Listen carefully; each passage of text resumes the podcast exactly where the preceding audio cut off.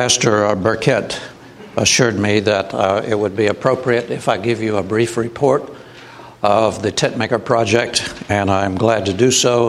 But first, let me thank you for your support of that ministry. It has been especially encouraging to see how the Lord has used the project for His glory, and it's encouraging for me to see how He is using congregations like you to support that ministry. Thank you. Thank you very much. If you look at an African map, you will always wonder, where is Uganda? You can always find it because it's just north of the largest freshwater lake in Africa, called Lake Victoria. Lake Victoria is shared by 4 nations, Uganda to the north. Uganda is hosting many refugees from Somalia, and particularly from South Sudan, and also from Eastern Congo. These people are fleeing from terrorism, and they are fleeing from civil war and various other problems. And Uganda has the largest refugee camp in the world. In one camp alone, over 1 million people. And Uganda is attempting to feed these people and educate them. And the resources of the country are stretched rather thin to take care of that. It is a country with a private enterprise economy, and so therefore the food prices go up whenever there is a shortage of food.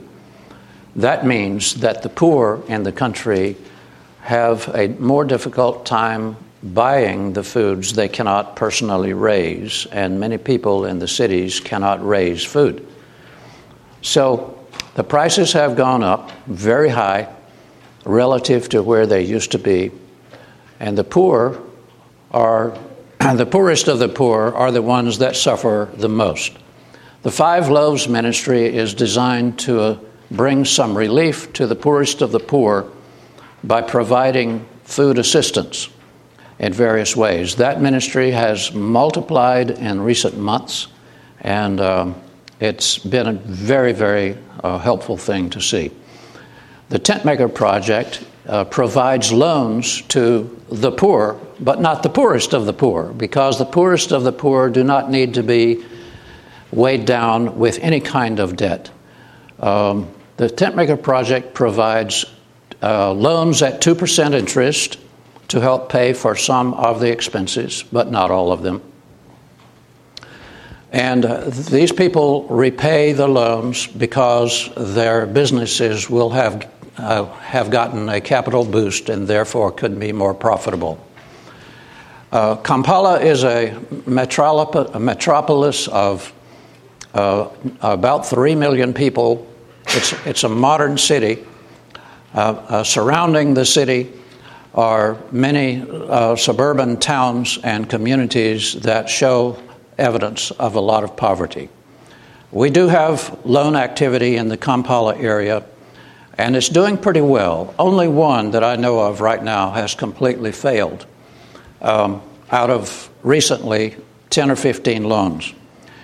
We are also working in 4 villages. Well, we're working in 6 villages to the east of Kampala, the capital city. If you think of the northern shore of Lake Victoria, the capital city is right there. But also, the Nile River comes out of Lake Victoria. And there are 4 villages in particular close to the beginning of the Nile River, and that's where our loan activity has been recently. And most of these loans, about 80% of them, have been to agricultural interests, in other words, small farmers who have a little bit of land and they grow corn and beans and other things, as well as raise a few animals. And so we have been lending to these people rather vigorously our loan activity, and it has just been so successful. These people are repaying their loans. Their crops are better because of the fertilizer that they have been able to afford, and the insecticides that they have been able to afford, and so on. And the small store owners have been able to increase their purchases at the same shipping costs. The volume of purchases have been able to go up at the same shipping costs as a smaller volume. And so that has made it possible for their profits to go up. They too are repaying their loans. So praise God. When we give a loan out, it's a when I say we give a loan, we lend the money to them. Several things happen. Their profits go up. They're able to supply their family with the food they need. They're able to keep their children in school, and this is particularly important for the girls, to be able to stay in school. All people in Uganda pay tuition, not just private school, even public schools. They are able to train a teenager in the family to run the business. They are able to employ people on a part-time basis usually, if it's a store or if it's a farm that needs a lot of help in harvest time. It provides services to the local community. So you can see how a small micro business that is more profitable is helpful on a number of measures. But primarily, the thing that encourages me perhaps the most, more than the ability of the family to supply their own members with the food they need and the education they need, but to support the local church that they are a part of. In these four villages, there are four Presbyterian churches, and they are doing better because of the tithes and the offerings of the people. So I want to thank you. Just to give you a few minutes of a report to let you know that it is having an effect, and it's a good effect, all to God's glory. Thank you. Turn in your Bibles to 2 Timothy chapter 3 for the preaching of the word.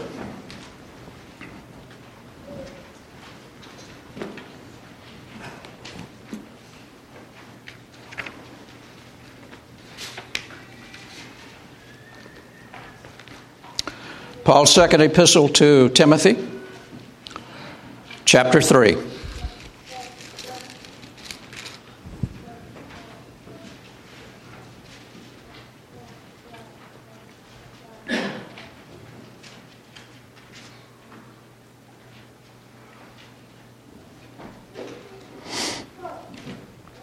I begin reading at verse 14.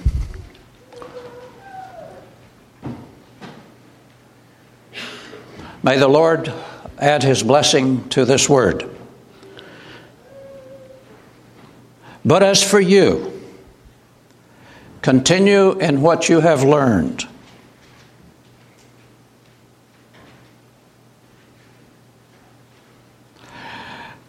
and have become convinced of, because you know that from those from whom you learned it, and how from infancy you have known the Holy Scriptures, which are able to make you wise for salvation through faith in Christ. All Scripture is God-breathed and is useful for teaching, rebuking, correcting, and training in righteousness, so that the man of God may be thoroughly equipped for every good work. Let us pray. O Lord, this is your word. It is our privilege to break it out to your people who receive it by faith. We pray that you will bless, as has been prayed, not only this word that is presented and this people that is receiving the word, but also this preacher who is delivering it.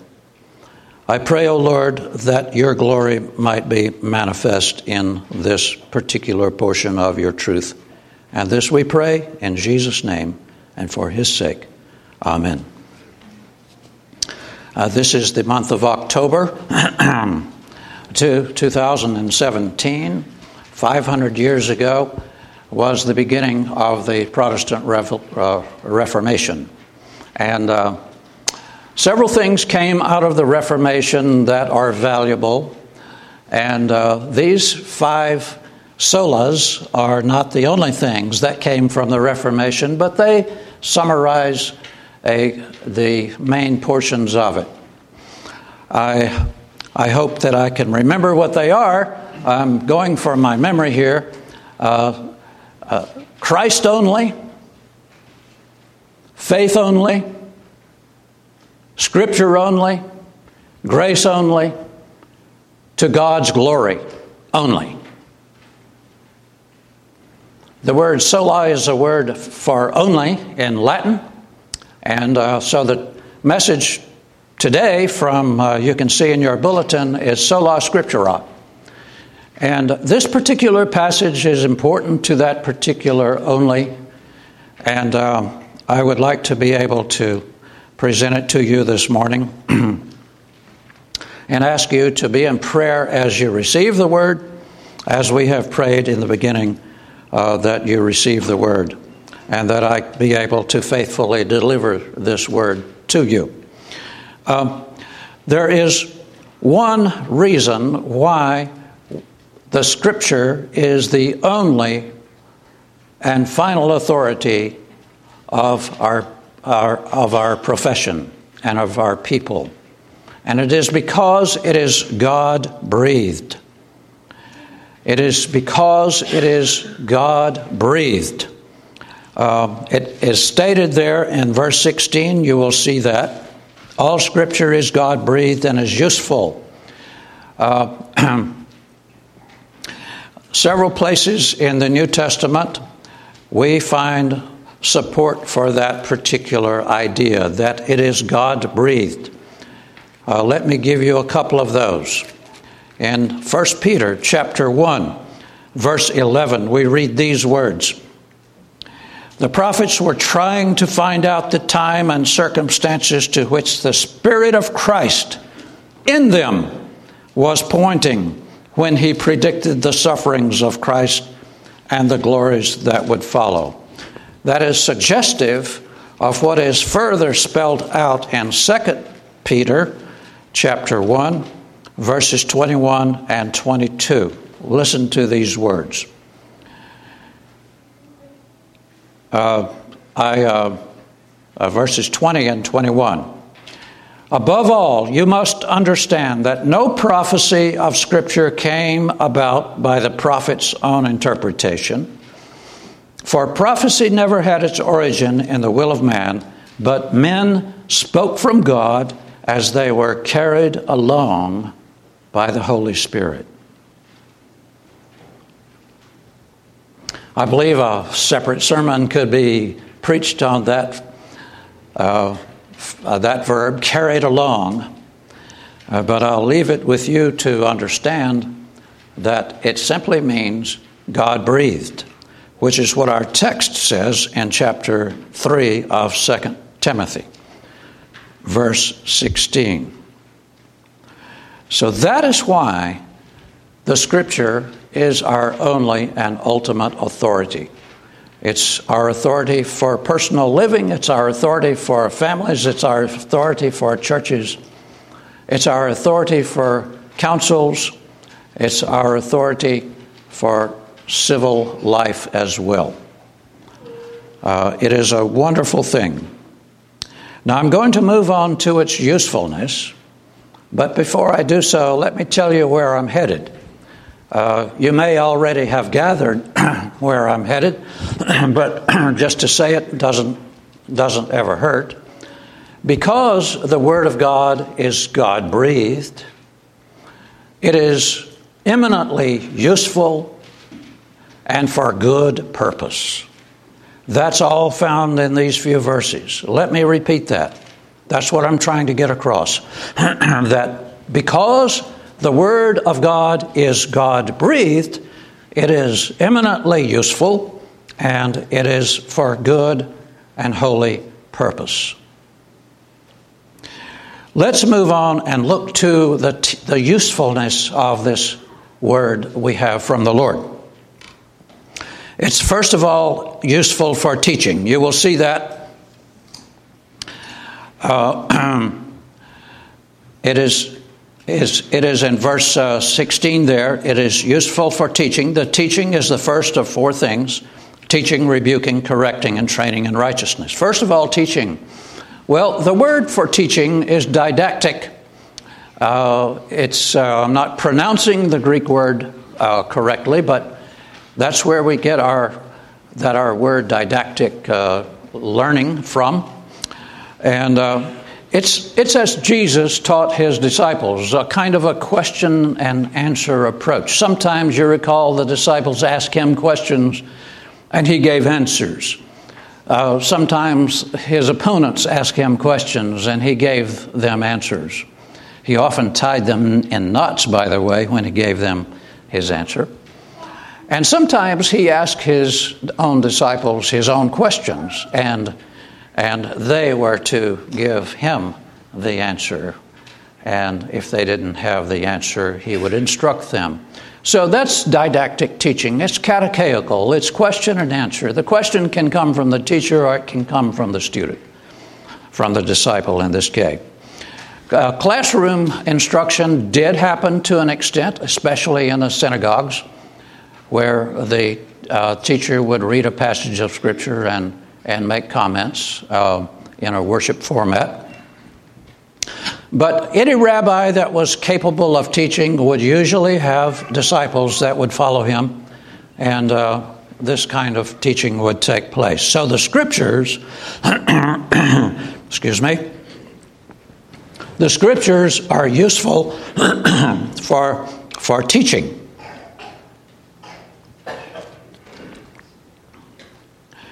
What kind of teaching should the Scriptures bring about? Well, I think maybe we can easily summarize that. The first teaching that should come about because of the Scriptures that are God-breathed would be the teaching about Christ. How it is that we come to know Him. How it is that we live our lives, and to His glory. In fact, Timothy was taught that way. In fact, I want to take you back to verse 14 in our chapter here. I read that earlier.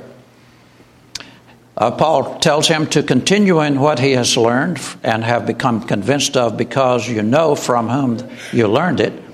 Now, I wonder who it was that he learned it from.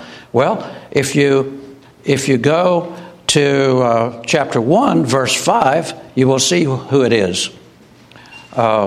He says, I have been reminded of your sincere faith, Timothy, which first lived in your grandmother Lois and in your mother Eunice, and I am persuaded now lives in you also. So his mother taught him, and his grandmother taught him. At least those two individuals taught him. And Paul says in this particular passage, because you know those from whom you learned it, and how from infancy, how from infancy you have known the Holy Scriptures. Have you ever thought about that? Did you realize that when a mother is with child, that she can teach? I know you know that. I know a lot of you are homeschooling your families, your children, and that's a wonderful thing. But when a mother sings to her unborn child, she is teaching from infancy. And when that child is born, they continue to read basic Scriptures and sing to that child. That child is being taught from infancy. Now, that in itself is such a marvelous thing, but let me take it another step here. Timothy, Eunice and his mother Eunice and his grandmother Lois did not have the New Testament. We know that by implication only. They had the Old Testament. And yet, Paul says, how you have, from infancy, you have known the Holy Scriptures, which are able to make you wise for salvation through faith in Christ Jesus. You may think, well, I didn't realize that the Old Testament Scriptures presented Christ quite that clearly. But let me remind you what Jesus said to those two men that he was walking to the town of Emmaus with. And we have record of that in Luke chapter 24. You remember, this is after his resurrection. And you remember that he joined these two men and he asked them what they were talking about. And they told him, and he said, what's that all about? And so they rebuked him because he didn't know anything about what had happened in Jerusalem. How could he possibly not know? And so on. So they just didn't realize who it was they were talking to. And then he said to them, how foolish you are, and how slow of heart to believe all that the prophets have spoken. Did not the Christ have to suffer these things and then enter his glory? And beginning with Moses and all the prophets, he explained to them what was said in all the Scriptures concerning himself. That is how Timothy knew about and believed in Christ from the beginning.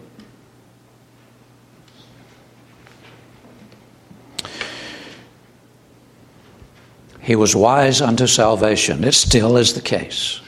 How the Scriptures are able to make us wise unto salvation, even our youngsters and even our infants. So it teaches, the Word of God teaches us about Christ, but the Word of God also teaches us what to believe about Christ. Let me just rattle off a few of the doctrines that are important for the believers. About faith and repentance. About victory over Christ and Satan's temptations. About prayer. Blessings of our adoption into Christ's family, the church, and about the church. How in justification our guilt is removed. How in our redemption by Christ he takes the penalty that we are deserving upon himself. And how in our propitiation he removes from us the wrath of God. How it is that we know what our hope in Christ is as far as eternal life is concerned. What we should know about growing in Christ, that is sanctification, and our trusting him in all aspects of life. Those are the things the Scriptures teach us. There's one more area that I want to mention that the Scriptures teach us about. Philosophical. The Scriptures teach us a Christian world view. How we look at the creation. How we look at human society. How we look at the arts and the sciences. How we look at purpose. How we look at recreation. Everything we do. The Scriptures speak to us philosophically about those issues of life. A Christian worldview. So the Word of God teaches us about Jesus. It teaches us what to believe. and teaches us how to approach the world by faith. The second thing the Scriptures are useful for is for rebuking. That's the second gerund in this particular passage. The word means to rebuke error, to correct error, to rebuke it as sinful. It, in effect, sets the lower perimeter of our behaviors. It says, beyond this you shall not go. The Ten Commandments are thou shalt nots, some of them, most of them. We cannot go there. So the rebuking evaluates, it brings into light those sinful behaviors and evaluates those sinful behaviors, and we are rebuked about that. And if we are participating in that, then the Scriptures rebuke us personally. The best analogy I keep hearing is that if our physicians didn't tell us what was wrong with us, we would not know where to go for correction. We would not know what treatment to ask for. We would not, or to accept, we would not know what medicines to use. We have to know the bad news. The rebuking part of the usefulness of Scripture tells us what's wrong with us. We have to know. My friends, how can we grow if we do not know what is wrong, what is bad about our behavior? So the Scriptures do that. So when you read your Bible, pay attention to its rebuke, because the positive is coming. The positive is coming, and that's the third usefulness of Scripture, for correcting. Now, the word for correcting, the Hebrews used a word that means sit up. And so if you are on the floor doing your back stretchy exercises or something, if you're going to get to your feet, you usually have to sort of sit up first. So it means get off the ground and sit up. Prepare for some corrective activity here. Get to your feet and move ahead. So you have to sit up to do that. Right now, you are sitting up. That's what this word means, and this is a positive thing, whereas the rebuking was the negative thing. The sitting up is the positive thing, for the correcting sets a standard of godliness. It's those lofty things, such as let me just. Quickly go. It just occurred to me that this would be a good one to give you here. Here's the correcting. Finally, brothers, whatever is true, whatever is noble, whatever is right, whatever is pure, whatever is lovely, whatever is admirable, if anything is excellent or praiseworthy, think about such things. By the way, that's sitting up. That's correcting. It's also worldview material. Whatever you have learned or received or heard from me or seen in me, put it into practice, and the God of peace will be with you. So that's the correcting. It's a standard of godliness. Scripture tells us the specifics all the time of how to go about godliness, how to decide what the ethical standard is, and how to counsel one another and to make corrective applications and so on. I take you back to Luke chapter 24, because Jesus gives us just the ideal example of that. When he is talking to those two people on the road to Emmaus, here is his rebuke. How foolish you are, and how slow of heart to believe all that the prophets have spoken. Now, if that's not a rebuke, I don't know what it is. And here's his corrective. Did not the Christ have to suffer these things and then enter his glory? That's correction. Now comes the teaching. And beginning with Moses and the prophets, he explained to them what was said in all the scriptures concerning himself. It's useful also for training in righteousness, the word of God that you hold in your lap, that you have on your device, is useful for training in righteousness. The word training is paideia, from which I think we get the word pediatric. The notion is that of a parent who trains his son or daughter to drive a car, to read, to use a dictionary, to use a computer, to know the books of the Bible, how to cross-reference, how to find topics in the Bible, and how to live your life accordingly. So that's training. That's training in righteousness. Now, to summarize these four things, just take this home with you, that the scriptures are useful, number one, for teaching about Jesus, what we are to believe and a Christian worldview, and number two, to rebuke us, and we need that rebuke. We had prayer of confession this morning, and that comes out of rebuke, and it corrects us. And the scriptures train us in righteousness. No other book of any kind will do those four things.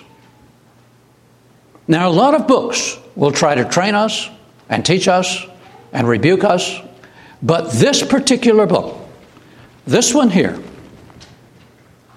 is God-breathed. The prophets and the apostles were borne along by the Holy Spirit when they wrote this, according to their own personality. And we need to study this. It is so useful, and no other book can do it, because no other book is God-breathed. Not the Book of Mormon,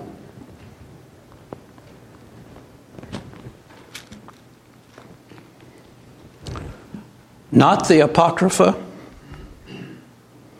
not the Quran.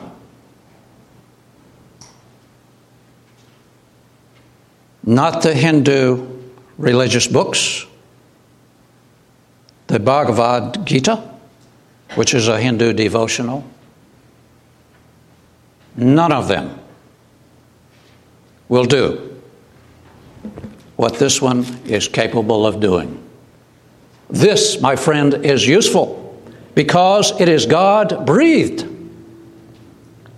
And that is a basic tenet that comes out of the Reformation that Martin Luther started, John Calvin continued, John Knox continued, George Whitefield, John Wesley.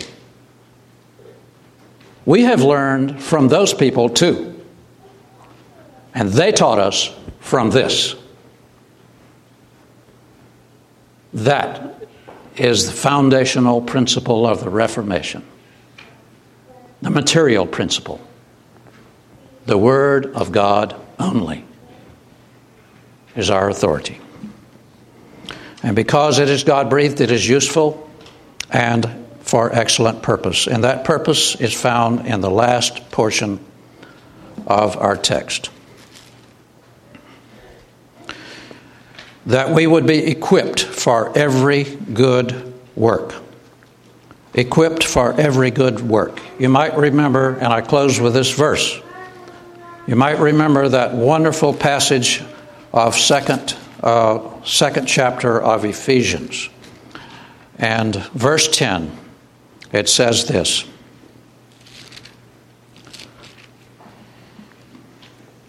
it says, we are God's workmanship, created in Christ Jesus to do good works, which God prepared in advance for us to do. And our text from 2 Timothy chapter 3 says that we are equipped, therefore, for every good work. Parents, you are thus equipped for good work. Employers, you are thus equipped for good work. Employees, you are thus equipped for good work. Teachers, you are thus equipped for good work. Politicians, you are thus equipped for good work. And it all comes out of this book that is God-breathed and is useful. So useful. Let us pray. Father, I remember reading about Martin Luther, who sat, a man, a Bible, and you, Almighty God. When you aim to do something in this world, O Lord, you use a person, you use the Word, and you send your Spirit, and you do a good work. We praise you, we thank you, in Jesus' name, and for his sake. Amen.